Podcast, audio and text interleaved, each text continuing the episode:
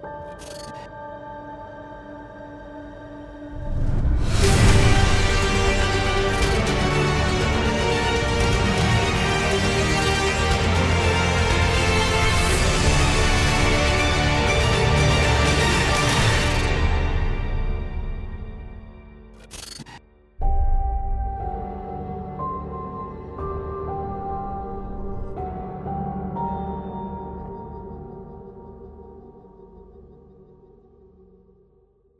Bernie, uh, and I will be sharing with you tonight. And it is it is an honor and a privilege to be back with you guys again. Um, who's been enjoying the series so far, the, the Right Side series? It's been great, hasn't it? Uh, Rob kicking it wide open, and then Wendy smashing it last week. Um, I don't know if you recall, but last time I was with you, I shared about how the passages I was going through was like a burger, and there was like the spicy patty in there. You, some of you might remember that. Some of you are like, I just triggered burger fuel cravings. It's okay. Well, I was just thinking earlier, before in the middle of worship, um, I don't know, maybe I was hungry, maybe I'm thinking about the health stuff I'm doing right now, but I was thinking that the Right Side Up series is like porridge. It's full of good stuff. Everything in it is the stuff you're supposed to be taking and doing on a regular basis. It's going to sort you out, but we don't really like eating porridge, do we? No. And that's how I imagine the Right Side Up series. It's all this really good stuff. It's going to be so good for you, but it's that type of stuff you kind of like, today, I'm going to have bacon and hash browns for breakfast rather than have porridge. Anyway, that's my thoughts. Don't know if they're very accurate, but that's what I think. But um, tonight's passages, um, I think. Uh, I've called tonight Turning Cheeks and Loving Enemies. So you, you can kind of already see where we're going uh, with the evening. Uh, but the passages I've got for us to work through tonight, I think if we could actually apply what is said in these, in these passages, would would change the world within our own lifetime. We'd see a revolutionary change uh, in society, in culture, uh, not only here in Tauranga, but around the world. And so, uh, with that in mind, let's pray. Jesus, I thank you for this place. I thank you for the incredible time we've just had with the worship team. I thank you that you've opened us up for you to speak to us tonight and that you already have been speaking to us tonight. Lord, we bring ourselves and ask just for you to move tonight. Lord, I pray that you use my words, you've used what I, pre- use what I prepared here for your glory and for your change. We submit all this to you in your name. Amen. All right, so I, we'll start by reading through. That's not right. Logan will fix that. That's okay. I was going to say, we'll start by reading uh, through the scriptures. Uh, so we're, we're turning to Matthew 5, uh, 38 to 48. If you've got your Bibles, feel free to open those up. Open up the app if you've got that. Otherwise, uh, you can read with the screen on me. Uh, you have heard that it was said, eye for an eye and tooth for tooth. But I tell you, do not resist an evil person. If anyone slaps you on the right cheek, turn to them and offer the other cheek also. And if anyone wants to sue you and take your shirt, hand over your coat as well. If anyone forces you to go one mile, go with them two miles. Give to the one who asks you, and do not turn away from the one who wants to borrow from you. You have heard that it was said, Love your neighbor and hate your enemy. But I tell you, love your enemies and pray for those who persecute you that you may be children of your Father in heaven. He causes a sun to rise on the evil and the good, and sends rain on the righteous and the unrighteous. If you love those who love you, what reward will you get? Are not even the tax collectors doing that? And if you greet only your own people, what are you doing more than others? Do not even pagans do that? Be perfect, therefore, as your heavenly Father is perfect. It's nice, right? Nice, easy, take it on, wicked, sweet.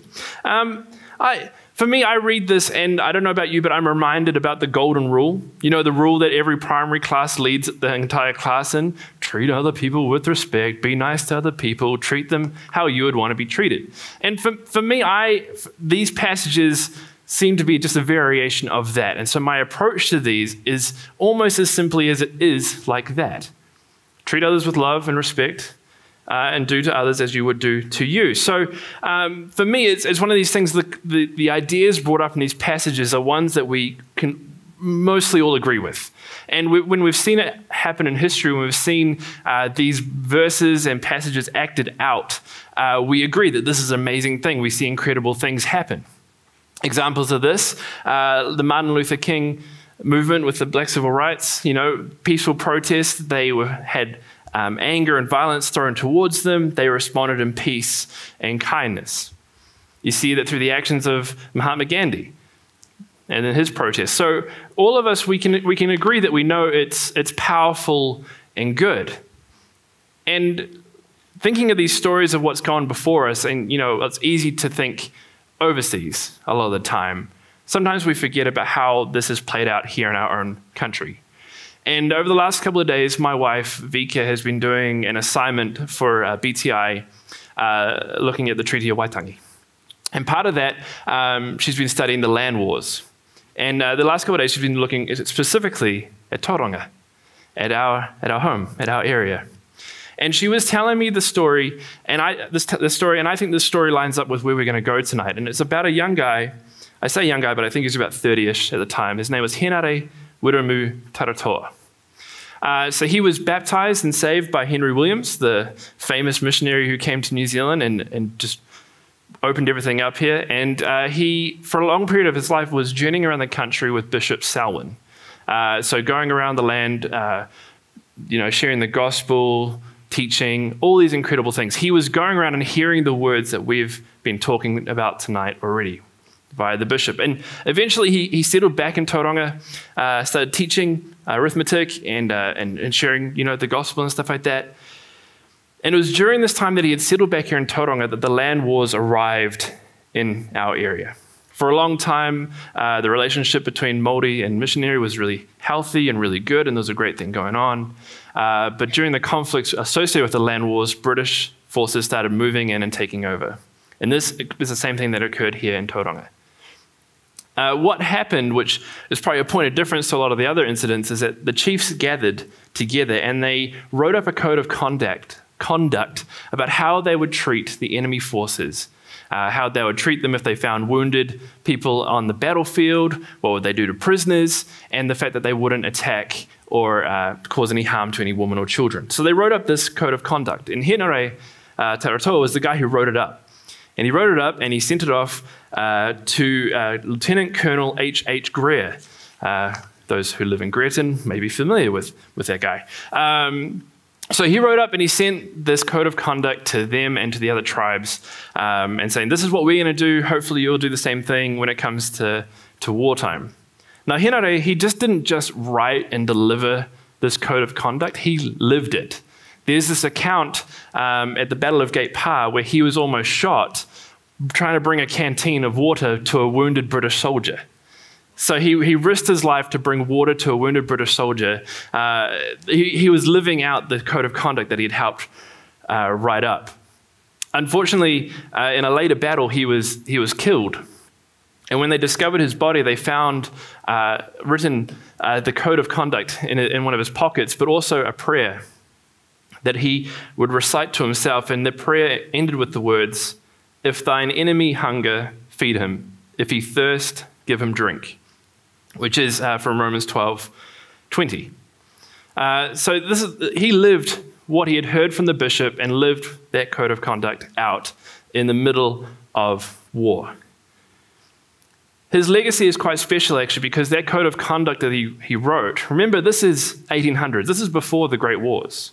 That code of conduct he wrote went on to a place called the Geneva Convention and was actually adopted in to the global documentation of how people should handle each other uh, when during war times. So the stuff that he had helped develop was shared in, for the World War One and World War Two, uh, an ongoing legacy. And, and I guess for some of us, we hear those actions, those things that he did, and it's like, well, that's that should be standard practice now in wartime. He was.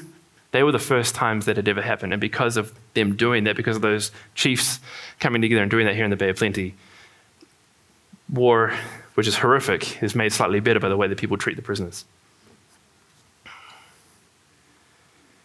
Before I go too far into tonight, and because we already acknowledge that we know these verses and the application of them are powerful and good, I want to refer to, to Craig from this morning. And if, if you want like a part two to this message you're going to hear tonight, I would encourage you to listen to Craig's message from this morning.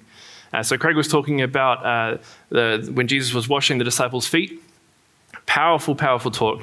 Uh, I encourage you to go and listen to that um, as well when it comes out later this week because I feel like this and this, these passages and then that story example work really well together, um, which you'll hopefully see later on. Um, so we agree that it is good, but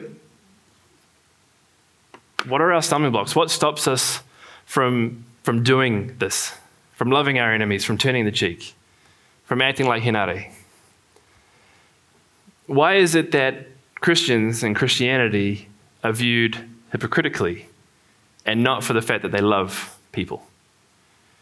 I mean, uh, you know that famous quote that was supposedly by Gandhi, but I, as I was doing my research, people say it was, people say it wasn't. It's that quote that goes, I love your Christ, but I do not like your Christians. Your Christians are so unlike your Christ.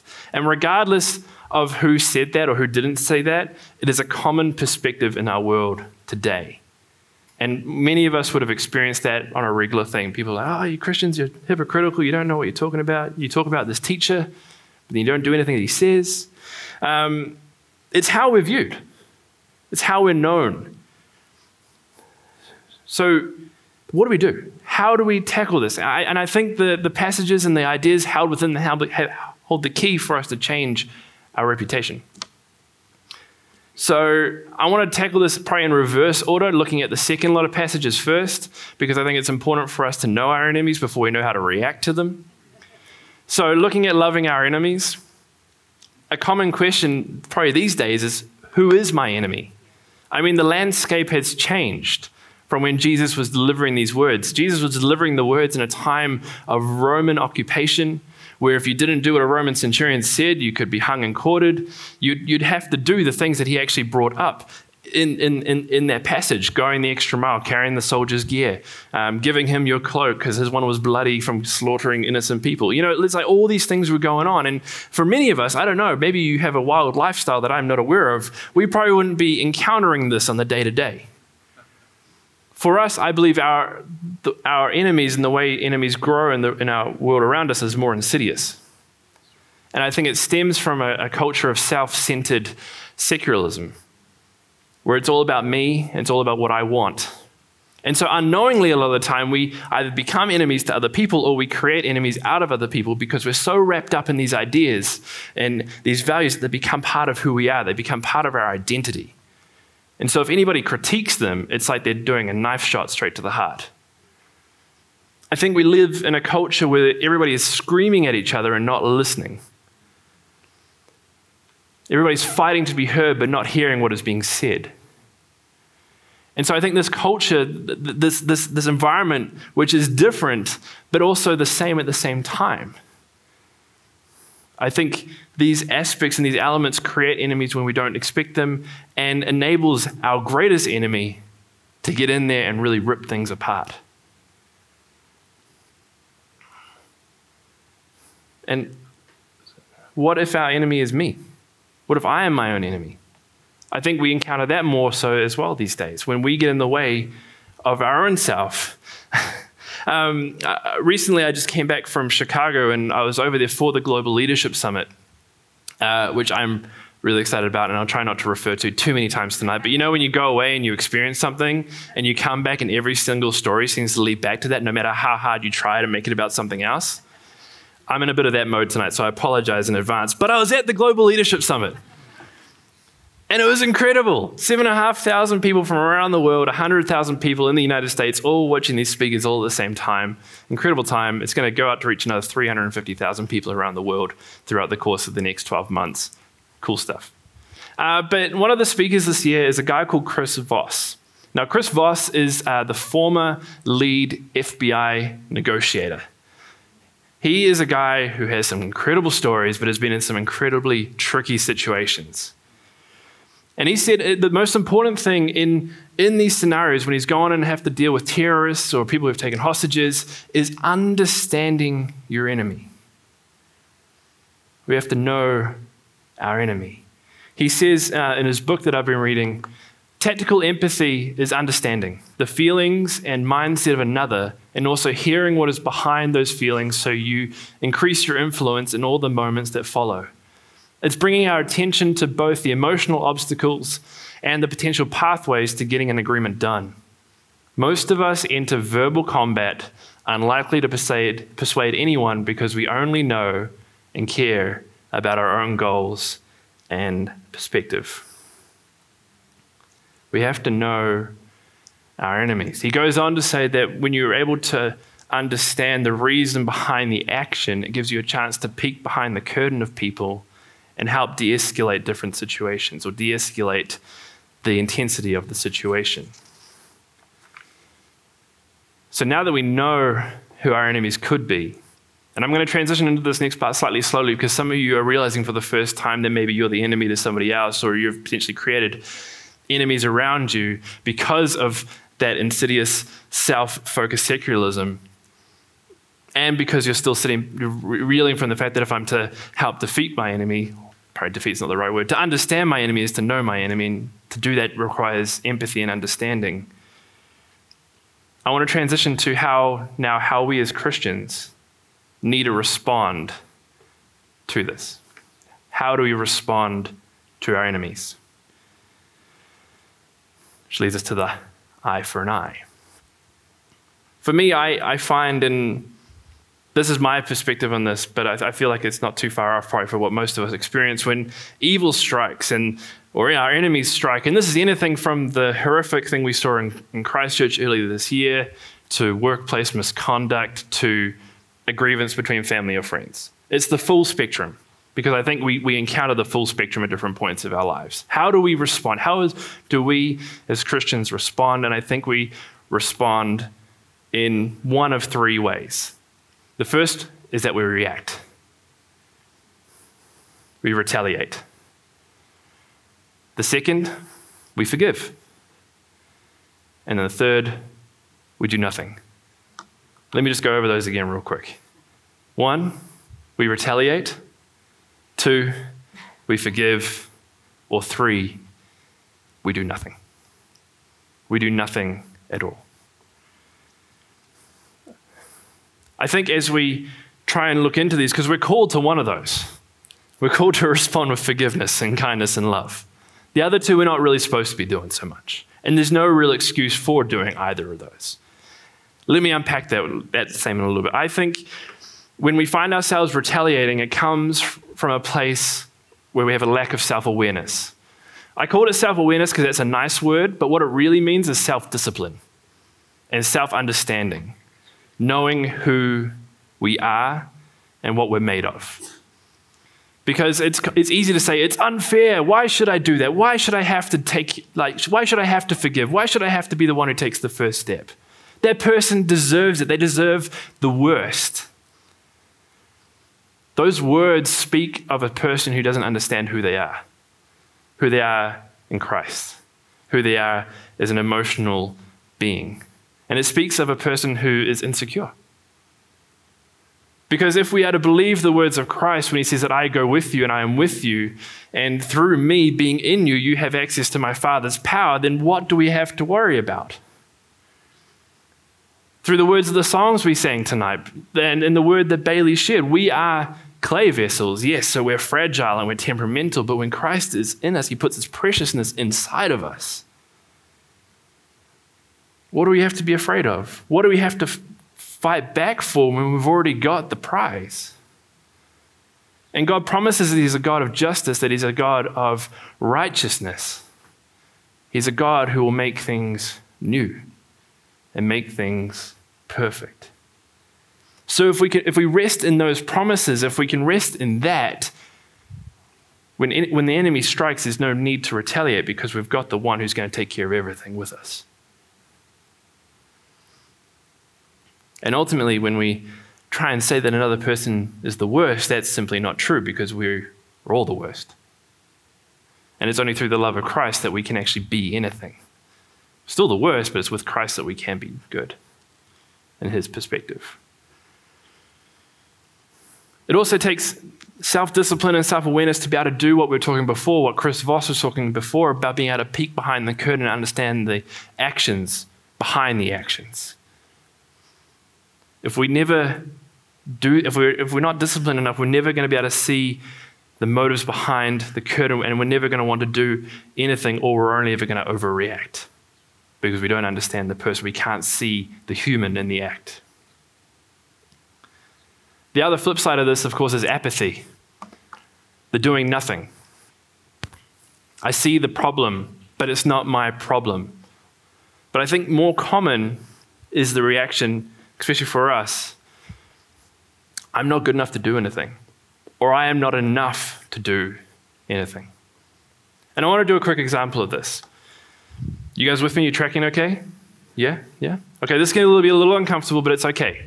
The key is not to stare too long at the person. All right? What I want you to do is not obviously just look around the room real quick. Just, you know, you can do that now and try and inspire, try and find someone. Any person. You may know them, you may have a long relationship with them. Just try and find someone. Anybody. Doesn't matter who. All right, you found your person? Don't stare at them too much. They might get the wrong intention. Thanks, Noah. What I want you to do is internally, and I can't stress this enough, and especially for the people at home, internally give them a ranking out of a 10 on how good, on how good you think they're doing at life. One out of 10, how good do you think they're doing at life? Don't tell them that's really mean. Don't count with your fingers either. No, that's mean too. So find your person, give them a ranking out of 10 of how well you think they're doing at life. Cool? Now I want you to do the same thing for yourself. Give yourself a ranking out of 10 on how well you feel you're doing at life. Don't say it out loud again. But the reason I do this, and, and potentially you've figured this out already, is I find it surprising but not surprising at the same time because I do this to myself. A lot of the time, we'll rank ourselves lower than others even if we don't even know them. It's based off how they look, how they seem to be handling situations. We'll rank other people higher than ourselves. And I think that, that fuels this apathetic nature in us where we, we don't feel like we're good enough to do anything. I mean, New Zealand's just got a small issue with the whole tall poppy thing. And if that's not on a, on a nationwide scale, I don't know what is. I'm not good enough to do anything. You are too good. I'm going to pull you down so you're not good like the rest of us. But the truth is, you are enough. You are enough. You are good enough. Stop waiting to be better. That train's never going to arrive. Mainly because the rail networks in New Zealand are terrible. Stop waiting. A quote I heard, again, GLS Summit. Uh, God has, this is from Craig Groeschel, pastor of Life Church. Uh, God has given you everything you need to do everything you're supposed to do. And when we hear that, we think like a really big picture, crazy big thing, like I'm supposed to go to Africa and save all the people. Yes, it applies there, but that's not what I, how I want to apply it tonight. I want to apply it in the small. In the, mo- in the motivation to go speak to that one person that you know you need to speak to in that one person at school that you need to go have lunch with and show love to them, even though they're the, the school bully or whatever. God has given you everything you need to do everything you're supposed to do because He is with you, He goes with you. So we have no excuse to be apathetic in our responses to the enemy. We have no excuse to retaliate either. So I'm going to start leading us towards the end of tonight. We've still got a way to go, but I'm going to start leading us towards the end. Shine a light. How do we shine a light in our world? We've looked at it. We know our enemy. We know how to understand our enemy. We know how we should react to our enemy. But why? Three things I want to sit with you tonight. Our world needs us. I don't need to go into too much depth for you to be able to understand the fact that our world needs us to be love right now. Jesus calls us to this. This is what we read in the passages from the Sermon on the Mount. Jesus calls us to love our enemies, to turn the other cheek. And he goes with us. If you take nothing else from tonight, take that. That our world needs us. Jesus calls us to this, but he also goes with us in that. And in that, we're going to begin to shine a light in our world. Cool, huh? Some of you may be like me. That's great, but it's still here. How do I bring it down to me? Because I hear what you're saying, Bernie. I, I hear what you're saying, but you don't understand my situation that I'm in. And that is cool. That is the dream. But how do I bring it down to my level? How do I bring it down? Rubber meets the road. How does how do we get there? I'm not convinced. You need to sell me. How do we get there? And this might be just my take on that, on this. But it's okay. I've already done a few things like that tonight, so it's okay. We're already there. I, but I find these verses incredibly important. Important because I find the way Jesus emphasizes them and then actually lives them out in his final few days of existence on our earth reinforce how important these verses are for us. These verses define the salvation narrative. God, in all his wonder and amazingness, creates us. We rebel. We spit in his face. We say, We're going to go do our own thing. We become an enemy of God. What does God do? He comes and he loves on us. He sends his one and only Son to die in our place, to take the punishment for our rebellion so that we can once again be called friends with God. God has saved his enemy. God reached out and brought us back. It's time for Christians to no longer be defined by our hypocrisy, but how we show love during persecution, how we love on those who have forgotten what love looks like. It's time for us to stop making excuses. It's time for us to step into the uncomfortable because this stuff is uncomfortable this loving our enemies stuff, because it's so counter to anything else that you're going to be told. It's uncomfortable, even in the small first step. But don't confuse this, this, what we're sharing tonight, to be confused with timidity. Jesus was bold. He literally flipped the tables of injustice at the temples. We're not called to be pushovers, we're called to love the unlovable. And that takes courage, but it shines bright against the dark.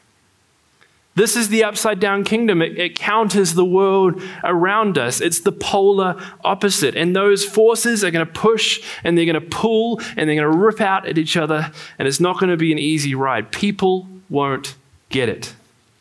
And some will be strongly against it. Just look at what Jesus encountered. But like we read here in the scriptures, but also like we read in the words of Proverbs 25 if your enemy is hungry, give him food to eat. If he is thirsty, give him water to drink. In doing this, you'll heap burning coals on his head, and the Lord will reward you. Start tonight. Start now. Who is your enemy? And what can you do to love on them? Who has become your enemy without you realizing? What do you need to do to clear the air? Are there people you need to start listening to more so that you understand why they are the way that they are? But most importantly, we can do this. Start small, start with one small step. To quote Craig from this morning in his, in his message, we will know the church is doing good when there are more people ready to wash feet than those who have dirty feet. Let me read that again. We will know the church is doing good when there are more people ready to wash feet than those who have dirty feet. Why don't you stand with me right now and the, the band will come. But what I want to do is a, as a kind of a closing charge is I want to read these scriptures over you as a commissioning. That, that as we go from this place, we commit to living this out. So here we go. Let me read it. You have heard that it was said, eye for an eye and tooth for tooth. But I tell you, do not resist an evil person. If anyone slaps you on the right cheek, turn to them the other cheek also. And if anyone wants to sue you and take your shirt, hand over your coat as well.